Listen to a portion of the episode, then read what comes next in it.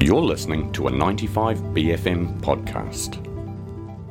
Friends, Romans, countrymen, it's stage direction with Alice Canton. We were just having the most off-air gossip, Alice. Morena, how are you? I'm so good. I love a little gossip. I love a little gossy tea. There's, it's one of those gossips where you have to check you didn't accidentally turn the microphones on. I mean, look, if we did, hon- like honesty is the best policy. Absolutely. I've been watching. This is awful. I despise the show, but I watch it anyway. Love Island. Iconic. Um, I, we did a season of Lust Island a few years ago, the Heartthrobs, and it was really fabulous because you know we just like the archetypes are insane. But I, I, I, I can't stand it. But also, I'm like the way that they gossip about each other, and then they just say it to each other's faces. I'm like, maybe it's teaching me something. Maybe this is how to be in the world. to be an asshole to someone's face. Well, you know, what if gossip if not recapping what's going on in the in the neighbourhood? And we are in the, the recap season. It is Yes. time to find out what you've been loving in theatre this year. What sort of themes have been on the stage Well- across Auckland City?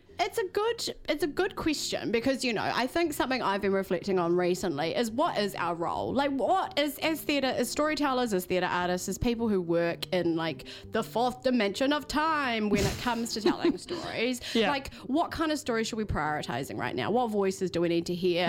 Look and this isn't anything new but it's very interesting particularly in political contexts or in social climates where um, uh, theatre artists go what we need right now is entertainment or what we need right now is escapism we need to remove ourselves from the horrible world that's outside and and um, I'm not saying that is exactly what happened but then the other thing is you go to some shows that are like extremely extremely grim and you go oh that's a bit double percussive you know we're seeing it out in the world do I Yeah, need to see it on the stage So where's the happy medium almost? Yes, I mean, I think there was a bit of a, a earlier this year. There was a venue, um, the entertainment.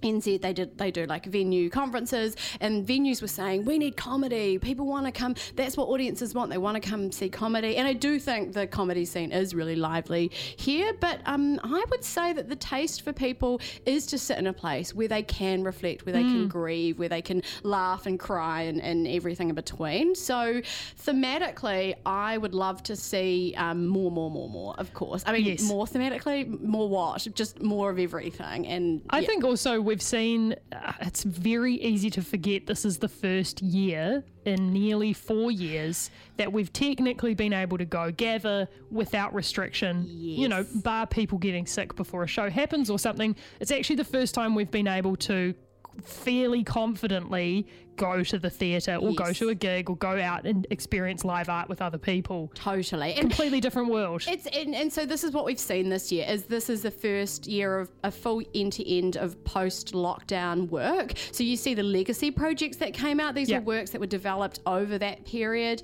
There were legacy works that were actually pre lockdown experiences that they've like remounted, which has been really interesting because sometimes you go, ah, we live in a different world now, so this doesn't kind of necessarily doesn't really work or doesn't kind of stick.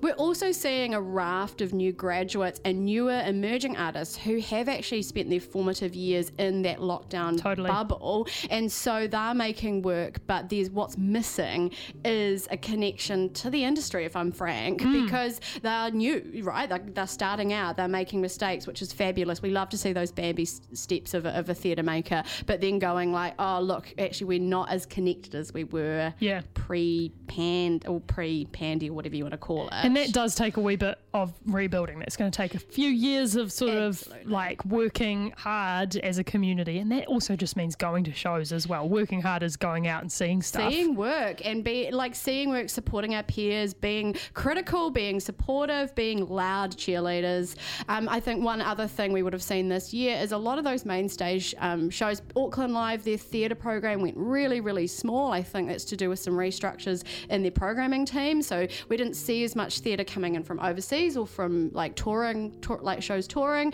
Um, silo cancelled 2023 that was a big thing. So they got one mounted show up for the year. Auckland theatre company were relatively consistent in what they were delivering but you know it wasn't a full you know, it didn't feel full and rich. I do want to give a shout out to Te Pou Theatre in Henderson because Te Pou continues to um, develop artists. These writing programs, there's development programs. They're doing acting and technical stuff. They're putting on seasons. I saw a fantastic uh, uh, sh- the Haka Party incident show, which was there and is actually just I saw picked up some awards at the Wellington Theatre Awards, Fab. which is really fabulous. So yeah, shout out to Te Pou Theatre for that, and actually those other venues that have really been trying to bring in new audiences and develop those new audiences, um, like you know scratch nights and these kinds of things that we're seeing Totally. pop up around the city. and just be intentional about how we work. Like even you mentioned Silo, that was a very intentional decision from them to be like, it's been a time, and we actually need to recoup before we work out what the next step is. And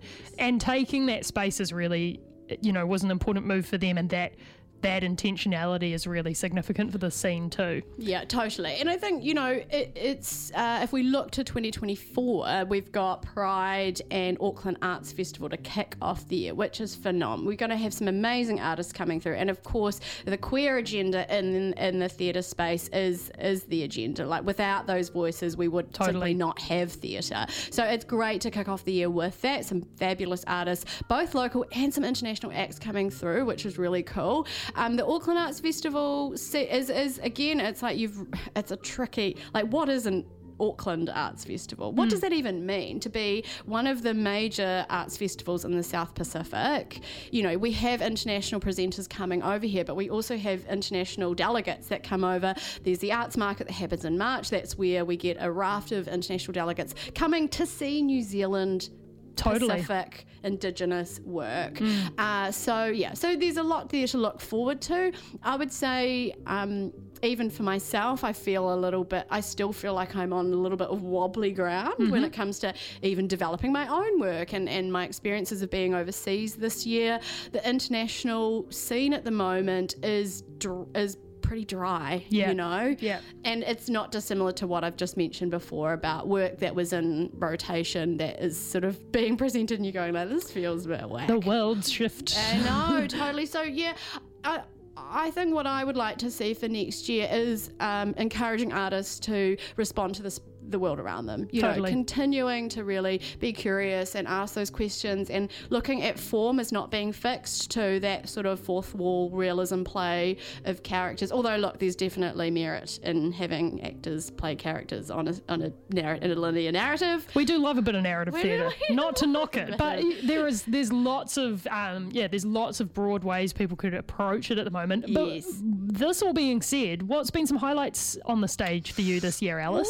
Ooh, as I said, Haka Hakapati Incident is definitely right up there this year. That was really fabulous. Um, there were some really strong offerings during the Comedy Fest because we had, again, a, a, a raft of theatre artists overtaking that comedy space. So more alt comedy, like Yeah. the, the Corioses and the Brynley Stents, who and Abby Howells taking out the um, Billy T Award. Totally. So people who uh, were yeah theatre babies moving into comedy, which was fab.